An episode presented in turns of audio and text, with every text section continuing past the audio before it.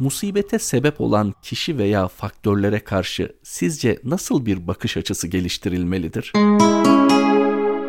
İmam Gazali'nin kurduğu bir benzetmeyle anlatacak olursak, beyaz bir kağıdın üzerinde yazı yazan bir insan var ve bir karınca bu kağıdın üzerine geliyor. Bu karınca elbette kalemi bir canlı olarak algılayacak. Yazı yazan varlığın kalem olduğunu anlayacak. Onun üzerinde bir irade olduğunu, bir insanın bu kalemi yönettiğini, o insanın bir zihni olduğunu, o zihinden bu kelimelerin geldiğini elbette göremeyecek. Sadece gördüğü kadarıyla kendisine bir tedbir alacak, sağa kaçacak veya sola kaçacak. Kalemin kendisine zarar vermemesine uğraşacaktır. İşte insan da yaşadığı hadiseler karşısında bu beyaz kağıttaki karınca durumundadır. Onun başına bazen nimetler, bazen musibetler gelir. İnsanlar onu hep aracılardan, vesilelerden, vasıtalardan bilir. Oysa onların arkasında Cenab-ı Hakk'ın iradesi, ilmi ve kudreti bulunmaktadır. İnsan eğer başına gelenlerde Cenab-ı Hakk'ın iradesini algılarsa, bunu kabul ederse, yaşadığı büyük zorluklar çok hafifler. Çünkü aradaki aracıların inciticiliği, o karmaşadan kurtulmak, kurtulmuş olmak e, ve Cenab-ı Hakk'a karşı yeniden bir tavır belirleyip ona sığınmak en büyük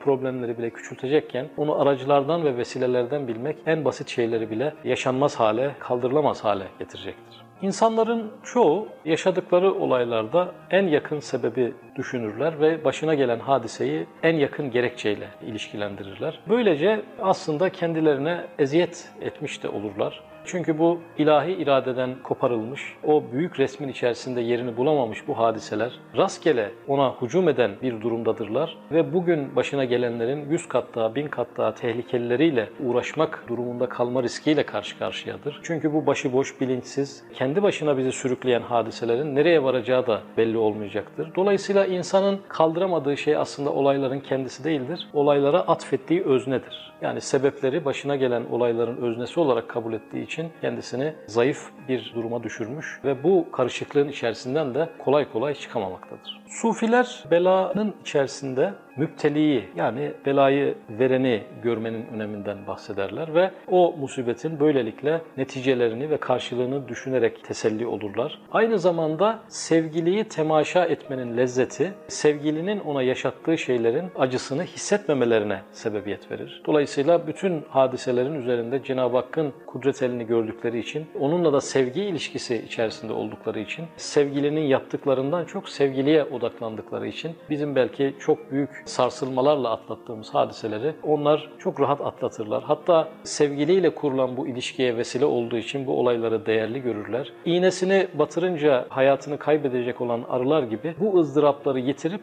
Cenab-ı Hak'la bu yönde ilişki kurma imkanını kaybetmekten bile korkarlar. Tirmizi'de geçen bir hadis-i şerifte İbni Ömer'den gelen bir rivayette şu anlatılır. Resulullah Efendimiz Aleyhisselatü Vesselam ashabıyla birlikte oturduğu zaman şu duayı yapmadan nadiren kalkarlar. Genellikle yani bu duayı yaparlardı buyurdu. Bir dua var. Bu duanın içeriğine baktığımızda Allah'ım korkundan bana öyle bir nasip ver ki günahlarla aramızda bir engel olsun. İtaatinden öyle bir nasip ver ki o bizim cennete girmemize vesile olsun. Yakininden bize öyle bir pay ayır ki bu yakin başımıza gelen müsibetler karşısında bize en büyük teselli olsun, bizi en çok rahatlatacak şey olsun manasında bir hadis-i şerife rastlarız. Bu hadis-i şerifin penceresinden de anlaşılmaktadır ki Cenab-ı Hak'la kurulan bu ilişki, yakin, yakınlık, kurbiyet, onunla olan münasebetimizin yoğunluğu ve başımıza gelen şeyleri yine ondan biliyor olmamız aslında bizim kalbimizi oldukça hafifletecek, sırtımızdaki ağır yüklerden bizi kurtaracak olan bir bakış açısıdır. Başımıza gelen olaylardaki ilahi tasarruf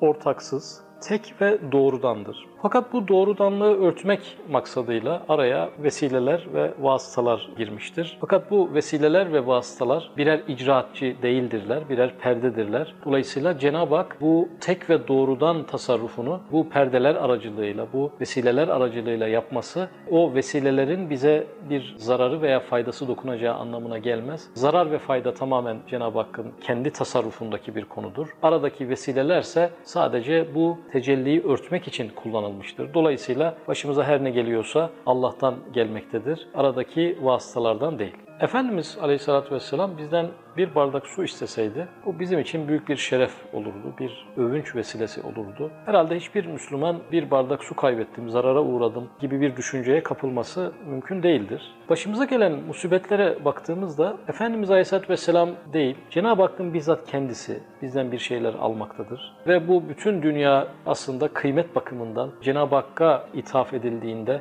bir bardak su kıymetinde bile değildir. Rabbimiz bizden ömrümüzü, hayatımızı, malımızı, sıhhatimizi her ne dersek diyelim karşılığında yine cenneti vermek kaydıyla ve bize zaten emaneten verdiği bu şeyleri bir de böyle bir ödülle beraber aldığında bundan rahatsız olmalı değil, memnun olmalıyız. Çünkü bu bir irtibattır, bir temastır, bir alışveriştir. Cenab-ı Hakk'ın bize bir şey vermesi de bizden bir şey alması da bir tenezzül ilahidir. Bizimle kurduğu bir bağlantının göstergesidir. Dolayısıyla bu bağlantı oldukça sevindirici, mutluluk verici bir bağlantıdır. Üzerinde kaybettim, yitirdim, zarara uğradım dedirtebilecek hiçbir durum söz konusu değildir. Bu almalar ve vermeler söz konusu olmasaydı Cenab-ı Hak'la tanışmamız, onunla buluşmamız, onunla irtibat kurmamız nasıl mümkün olacaktı? Neyle mümkün olacaktı? Rabbimizin bizden bir şey almasıyla bize bir şey vermesi arasında bir fark yoktur. Çünkü ikisi de birer tenezzülü ilahidir. Cenab-ı Hakk'ın kuluyla irtibata tenezzül etmesi manasını taşıyan birbirinin aynısı olan iki durumdur. Bizden bir şey alsa da, bize bir şey verse de her iki durumda da bize kendisini vermiş olmaktadır. Dolayısıyla